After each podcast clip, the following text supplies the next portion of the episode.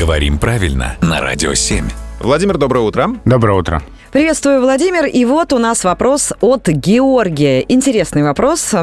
Моя коллега, пишет он, всегда говорит «пошлите», когда приходит время идти обедать. А мне кажется, что правильно все же «пойдемте».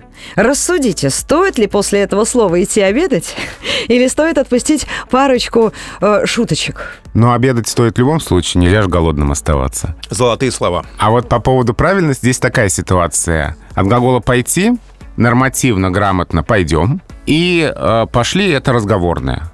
Но вот множественное число уже не образуется. То есть «пошлите» — это уже неправильно. Тут правильно только «пойдемте».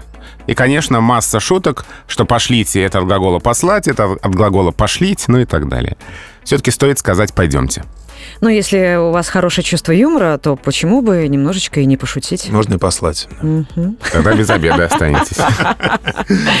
Тем, кто завтракает, приятного аппетита, кстати.